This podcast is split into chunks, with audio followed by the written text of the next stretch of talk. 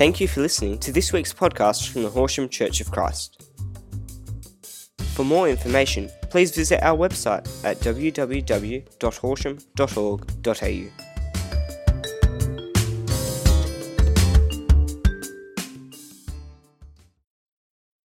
I don't know what your family gatherings are like, but I know whether it's um, with our four girls at home or whether when I get together with my brothers and mum and dad, there's always a conversation that comes up at some stage throughout our gatherings. And it starts with three words I remember when. Mummy, maybe some of you are already rolling your eyes at those three words and thought, oh, here we go. And it's always a fascinating conversation. I know in our family, when we remember when, remember when, someone says, oh, yeah, come on, here we go, tell us the story kind of thing. It's a bit more banter too when I'm with my brothers because the perspective changes depending on who tells the story. But what we noticed is that when those words come up, it's often a pointing back to. It's often a time when we gather that we're pointing back to something that we remember, that we celebrate, that we uh, want to laugh about, that maybe the perspective has changed over the years as well. Inevitably, what will also happen is that the story that is reasonably short will often take longer than it should because everyone else wants to interject. No, that's not what happened. No, it didn't happen like that. That's not how I remember it. And so the story gains a different perspective or much, a much fuller perspective, depending on your point of view. The story, though, always takes longer than it should to tell. Maybe as a child, you're sitting here watching this, whether you're in primary school or in high school, and you know, you come home some days from school or you've been listening to your friends and you're complaining to your parents about it, how unfair life is. You know, all your friends have the phones, or your friends can stay up later, or your friends get to watch this, or whatever else, and or you, your friends don't have to walk to school or catch the bus, or whatever complaint you might have about your day. I bet you that your parents will at some stage say, oh, I remember when I was a child, a boy or a girl who went to school, and you go, Oh, mum, dad.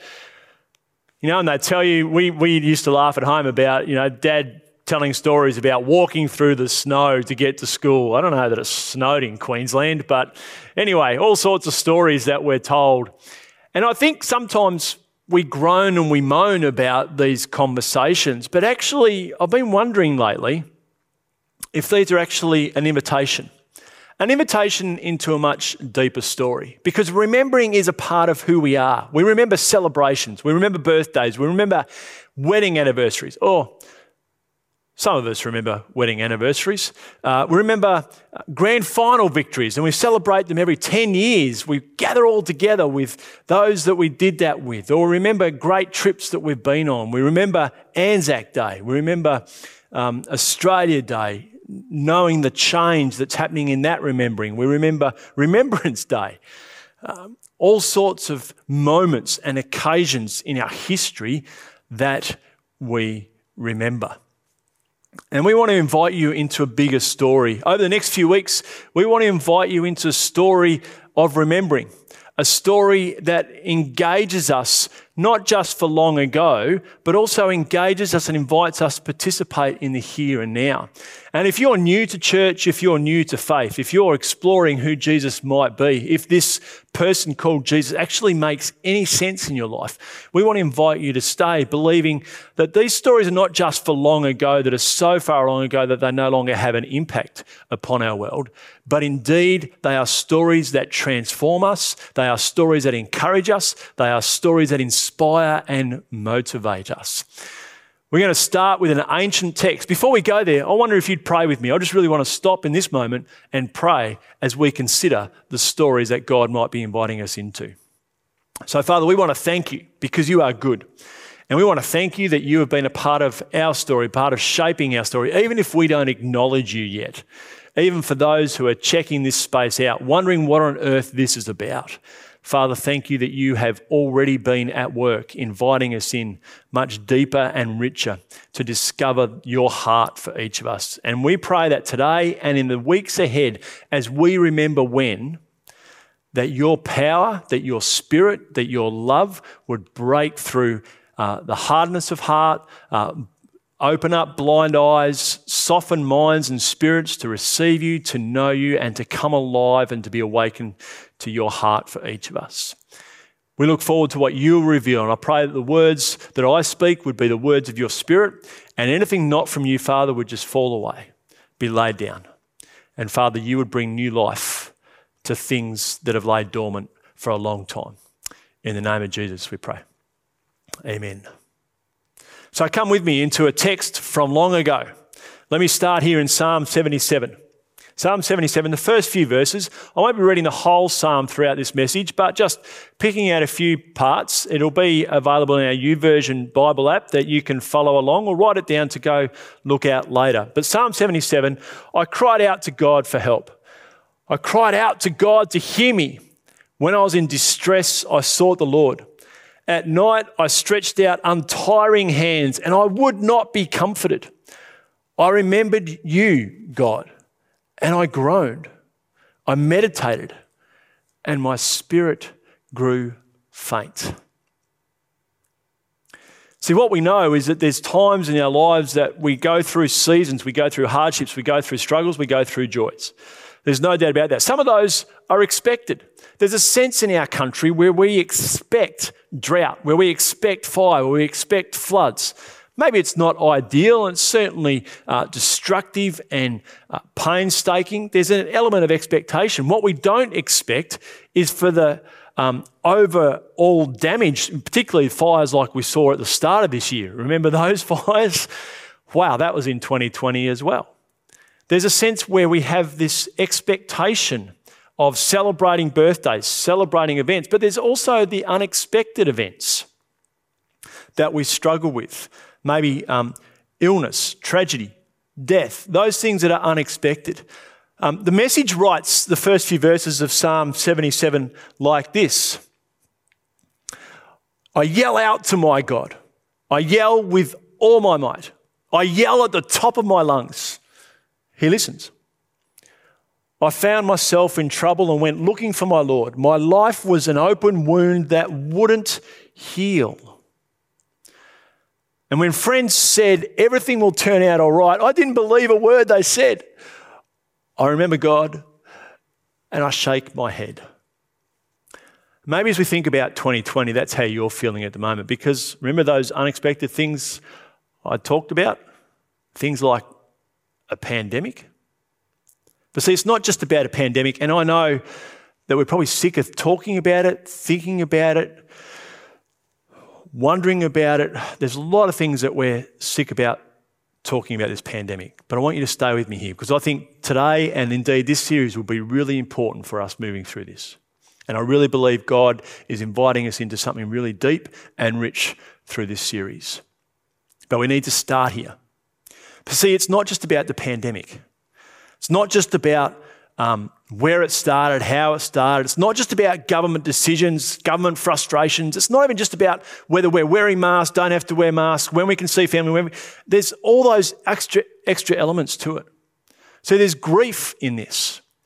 The grief that we haven't been able to celebrate wedding anniversaries.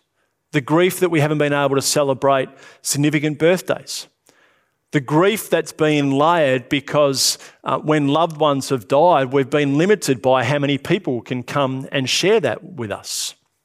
And the challenge of deciding who can be in the room and who isn't able to be in the room. There's been grief around this because Debs have been dismissed, uh, valedictorian dinners have been vanquished, uh, plays have been postponed. There's all sorts of grief around this time that we're not always very great at acknowledging. There's a challenge about our life being changed. There's things that have been taken away from us that we didn't expect through this time, that we weren't planning for it. When this pandemic first came, some of us thought, oh, we'll be all over and done in four to six weeks. And so we're feeling this immense sense of frustration build and uncertain what to do with and what it looks like from here on in because whew, this has been a long journey. But what about the sense of um, seeing people in hospital go into hospital? That's changed the way that we care for our loved ones in hospital. What about seeing our parents in care and being moved into a nursing home or into respite or even changing the way that we can connect with our elderly parents or our loved ones, our husbands, our wives.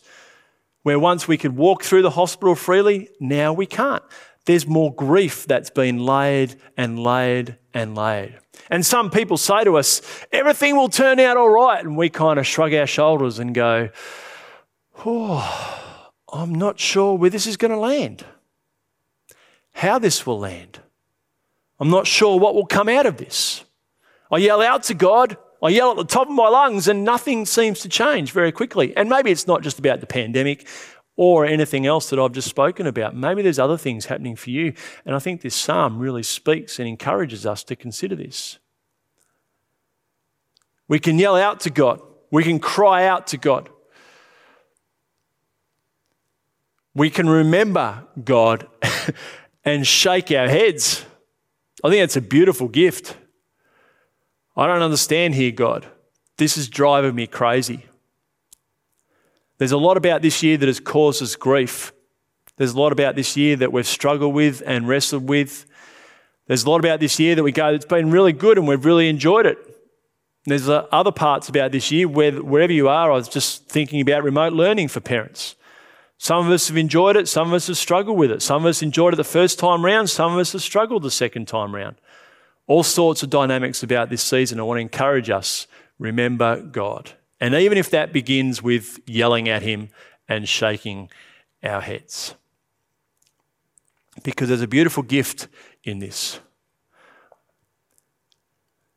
that comes for us. Because what we've been faced with is uncertainty. We've felt grief upon grief upon grief, layers of grief. We've felt disrupted and disconnected. And that can be hard to comprehend, it can be hard to understand. In the Psalms, though, there's this word. See, what we do with the Psalms is often we read it in 36, 30 to 60 second bursts. Oh, that's a nice psalm. That's an encouraging psalm. We grab a hold of these verses that encourage us and bless us. And that's a great thing to do. But also, I don't think we're very good at recognizing that the struggle with which these words were written. I don't think this, the various psalmists, there's numerous psalmists who wrote this collection of poetry and songs. I don't think they sat down one day and just thought, oh, this is my struggle. I'm just going to write down a few lines. I don't think that's how it worked. I think they were birthed out of hardship and struggle and questioning and challenging and celebration and praise and not quite working, and disappointment and fear and sin, knowing that their hearts weren't aligned to the Spirit of God.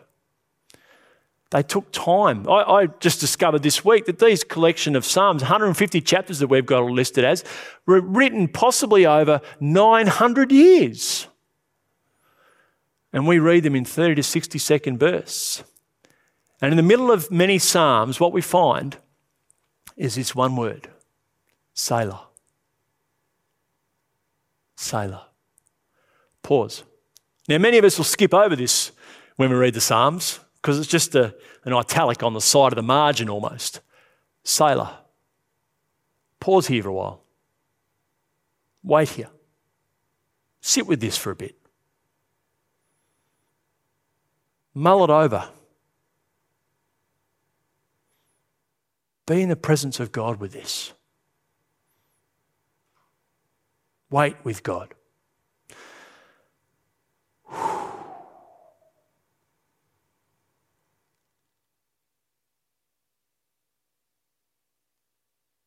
We're not always very good at it, though, are we? Now, I don't want to dismiss, there's still positive things that are happening. And it's important that we do remain positive. And I know that many people I talk to they, we can talk about the many good things that we have. And that's great, but I don't think we can move out of grief or hardship or struggle if all we do is look for positivity. I think that becomes falsehood. I think God actually wants to minister to us and heal us because what we tend to do with our grief is we tend to rush through because, you know, there's other things to do. We've got to go to work, we've got to pay our mortgages, we've got tasks to do, and we can fill up our lives. But in the filling up of our lives and filling up our days and filling up our hours, we don't give our spirits enough time to pause, to breathe. Grief can be hard, and yet treated well, it can be an incredibly rich gift. The psalmist goes on. You kept my eyes from closing. I was too troubled to speak. But hear this I thought about the former days, the years of long ago. I remembered my songs in the night. What often happens in these moments, we, we struggle and we wrestle and we get caught in uh, these moments. And it's important that we stop and wrestle in them, but these moments become the defining act for us. They become the defining heart or experience for us. And yet the psalmist reminds us that in the middle of these moments, even if we can't feel it in that moment, we can remember who God is from a time gone past. We can remember when God did. We can remember when God was faithful. Now, we're going to get to a surprise here in a minute. But I think this is an incredibly beautiful encouragement to us. Remember the former days, the years of long ago. My songs in the night, even in the night, I can sing songs of God. Even in my grief, night is in the psalmist, it's, it's about the darkness, it's about the struggle, it's about the hardship. I remembered my songs in the night. I remembered my songs in the grief. And he goes on, my heart meditated and my spirit asked, Will the Lord reject forever? Will he never show his favour again? Has his unfailing love vanished forever? Has his promise failed for all time? Has God forgotten to be merciful? Has he in anger withheld his compassion? Is our faith big enough or small enough? we don't need much faith, incidentally, to ask God the questions. Now, if we're willing to ask God questions, we need to trust that He's big enough to handle them. Might not be very high, it might not be very big, but I think God is actually big enough to handle these questions. And I think the psalmist teaches us this. Will the Lord reject me forever? Will I have to go through this struggle forever? What is happening here, God? And I know some of you have been asking some of those questions for a long period of time. And it's hard because we wonder when things will change. Certainly, many of us are wondering when the next stage will be implemented, when the next step will be taken for our government. We don't know when things will change. We don't know when things will go back to normal. God, what are you doing? Selah. Pause. Wait. Breathe. Be in the presence of God. Don't try and imagine what it might look like. Don't try to even compare it to what it was last week or what it was last month or what it was last year. Be with God. Let God be with you. And your mind will be busy, your mind will be racing, your mind will be full of other things. Selah. Pause. It's hard, isn't it? If I sat here long enough, some of you would start to wrestle and get itchy and feel a bit awkward because, oh, when's he going to keep going? Has my computer frozen? Selah. Pause.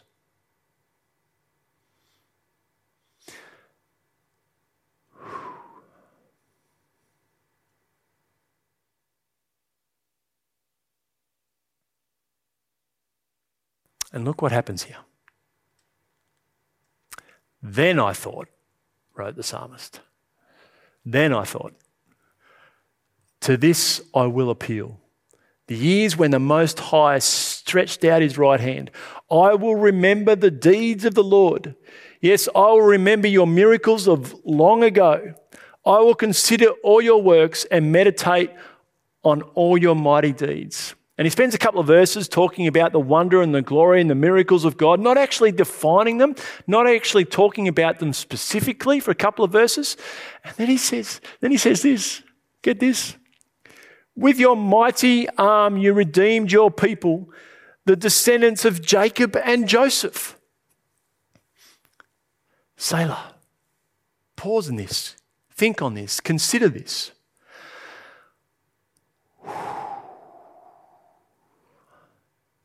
And then he talks about the moment when the people of Israel, he does this in a couple of verses. The people of Israel were um, led out of Egypt. They crossed the desert. They came to the, the sea, and the waters were parted before them. The, the rains withheld. God thundered his presence. You led your people like a flock by the hand of Moses and Aaron. Now, get this, understand this here.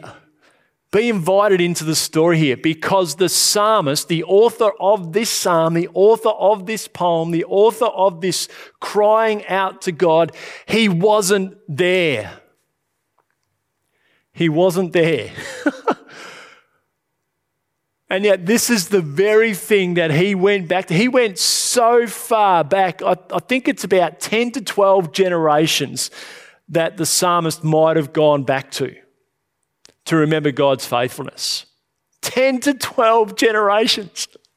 It wasn't just, I remember what you did last year, God, and that was so good. It wasn't what even what you did for me. It wasn't even how you made me feel, God. I remember, God, I remember the stories of those who have gone before me for generations, and I remember, I remember when you led your people out of slavery. Wow. That is, that is a beautiful invitation. Come on now, isn't it? I hope you're sitting there and you're sitting there with your mouth open, your heart awake and your spirit stirred, and you've gone, oh, hang on a minute. This isn't just about me. Oh, great, good start. Um, it's an invitation into what God wants to do in you and through you with a bigger story, with a larger community. Yeah, I know we feel like we're just stuck at home. Yes, we are. We are still a part of something bigger. And I want to invite you to remember when. Because you're here today because someone in 1838 or something decided to come from Melbourne to Horsham and say, There's a mission, there's good news to be told there. You weren't alive in 1838. The oldest person in our congregation, the oldest person in Horsham, wasn't alive in 1838, but you are here. I am here. We are watching this today because someone moved out of Melbourne and came to Horsham because they thought there was an opportunity to proclaim the good news of Jesus Christ. Remember when? God did great things. We are here today because of the generations who have gone before us. I stand here today because I, I can only look back to two generations of faith filled living. I can only look back to uh, my parents and my grandparents, who are uh, both people of faith, uh, both generations, incredibly faithful, incredibly faithful servants in ministry and passionate about the local church, contributing to the local community. I'm only going back two generations. This author went back at least 10. I remember when. And we roll our eyes and we groan and actually, it's an invitation to gain some wisdom. It's an invitation to remember how God has moved before. It's an invitation to remember that God does do miracles. It's an invitation to be reminded of God's glory and wonder and power and redemption and restoration and renewal. That's the kind of God we worship. That's the kind of God we value. That's the kind of God we, we celebrate. That's the kind of good news that is revealed in Jesus. See, the stories worth remembering are not measured by time, they're not measured by days or hours, but by seasons and ex- experienced and shared. They are stories that become new opportunities to shape the generations to come as they reveal the glory of God. See, I, I wonder as we're sitting here today, See, in 12 months' time, what will happen? People will sit around their homes, their meal tables, or whatever it be, and they'll go, Oh, this time last year, we were in lockdown. Oh, this time last year we were wearing masks. This time last year we couldn't dot dot dot dot dot. This time last year I missed out on. Dot, dot, dot, dot. I wonder if there's something else that we could say. Hey, remember when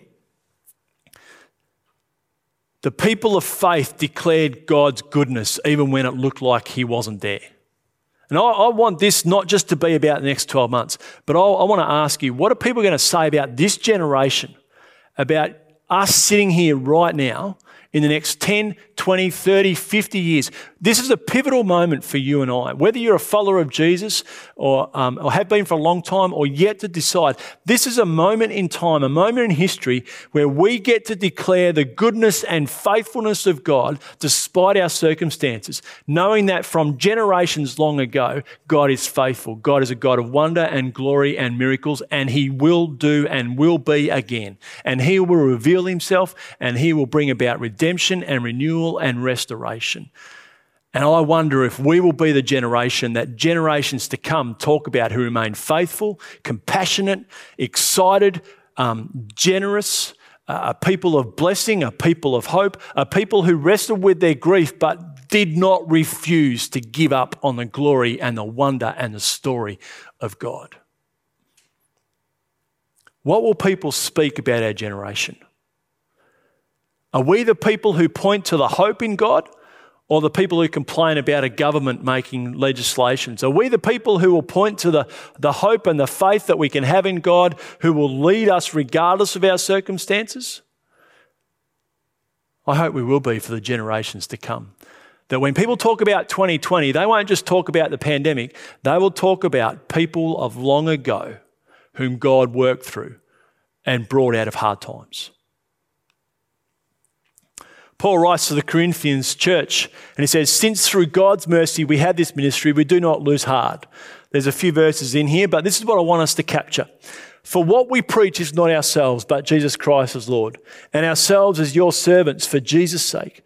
For God, who said, Let light shine out of darkness, made his light shine in our hearts to give us the light of the knowledge of God's glory displayed in the face of Christ. But we have this treasure in jars of clay to show that this all surpassing power is from God and not from us. We are hard pressed on every side, but not crushed, perplexed, but not in despair, persecuted, but not abandoned, struck down, but not destroyed. We always carry around in our body the death of Jesus so that the life, the life of Jesus may also be revealed in our body. Hey, I know some of us are going through difficult circumstances. This life is a jar of clay. It is fragile. It is broken. We know that. But there is one who has overcome brokenness. There is one who has overcome death. And we can carry around that light and that life for generations to point to. In Hebrews, the author talks about um, it was about 12 to 14 great events before he gets to a point and he says, I don't even have the time to tell you I don't have time to tell you of all the other things that God has done through his people. What he did for Daniel and what he did for Gideon and what he did for um, Abraham and what he did for uh, David, uh, what he did for Solomon. I don't have the time to explain it all to you, but I have heard the stories of people who have endured great persecution, great hardship, great suffering.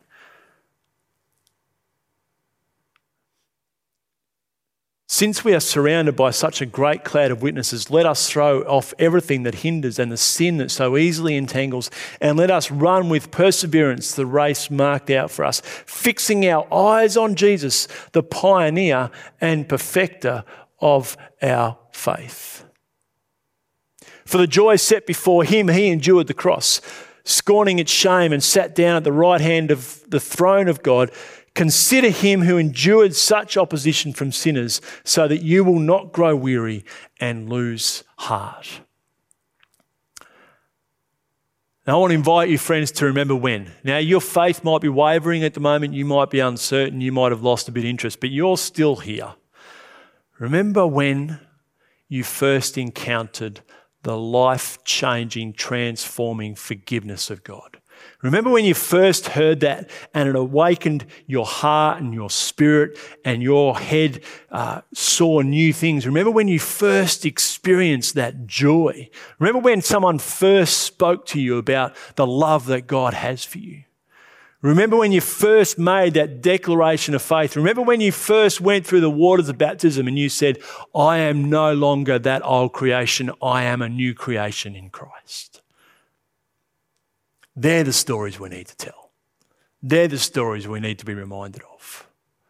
Because they're the stories that can influence and shape a community for generations to come. We need good news. There's no doubt about it. This is good news. Yes, there is grief. Yes, there is hardship. Yes, we need to pause and be in the presence of God with those. But they are moments where we can also remember the goodness of God who points to his hope being revealed fully through Jesus. And this is ultimately the invitation that we have for you to declare Jesus Christ as your Lord and Savior. Everything from long ago even from Moses and Aaron, Jacob and Joseph, from the beginning of time, was about God wanting to be in relationship with you and I, with his people. And there's been moments where that's looked really great and moments where it hasn't been so great. You and I know that personally, let alone for our community and our world. There's moments where we're passionately following God, passionately aligned to Him, and there's moments where we're going, not sure. Come back to God. Ask the question. Seek Him out. Because in the end, God says, you know what? I'll show you the extent of my love. You want evidence of my love? I come in the form of Jesus. I participate in all your questions. I participate in all your struggles. I participate in all your grief. I go through everything that you go through. I've felt everything that you felt and I've taken it to the cross. Every sense of condemning thought, every shameful thought, every horrible word that's been spoken of you, every sense of scorn or disappointment or fear or hate that has been spoken of you, I've dealt with it. Everything that you think you've done wrong, every regret in your life, every fear that you've had, I've dealt with it. It's gone. I don't remember it anymore. And God says, Remember me. Remember all that I have done because I have overcome death. Jesus, who lived amongst us, went to a horrible, brutal death and then rose again in three days to say, I have overcome all death, any experience of death. There's nothing that we've done that can remove us too far from God. There's no mistake too big that, can't, that God can't restore and renew us to Himself and make us whole again. And we want to invite you today to respond to Jesus and declare Him as your Lord and your Saviour. Surrender to Him your ways. Bring to Him your grief. Bring to Him your questions. Sit with Him and know His healing. And may we remember today as a moment of declaration, as a moment of hope. Would you pray with me? Father, we thank you for your goodness. We thank you for your love. We thank you for your eternal nature that is expanded in a way bigger than we can imagine, more than we can imagine, further than we can imagine. You continue to breathe life. And we give you thanks and honour and praise. Father, for those of us sitting here today who aren't sure about you, maybe today is the moment where you want to say, God, I surrender to you. I confess that I have wandered away from you. I've confessed I have lost my heart for you, or I confess I have never known you and I have thought about making life on my own. I'm sorry, God. I want to come to you, submit to you, know you. I want to be invited into the story that you have been created since long ago. I want to know the hope of Jesus. I want to be awakened to the promise of Jesus, knowing that all that you've taken was so that I might know the beauty and the wonder of God's restoration, renewal, love, and hope. I come to you today. Teach me to follow you, teach me to learn from you, teach me to hear from you. May I learn to sit with you so that I could become more like you. Not just today, but in the days, the weeks, the months, and the years to come.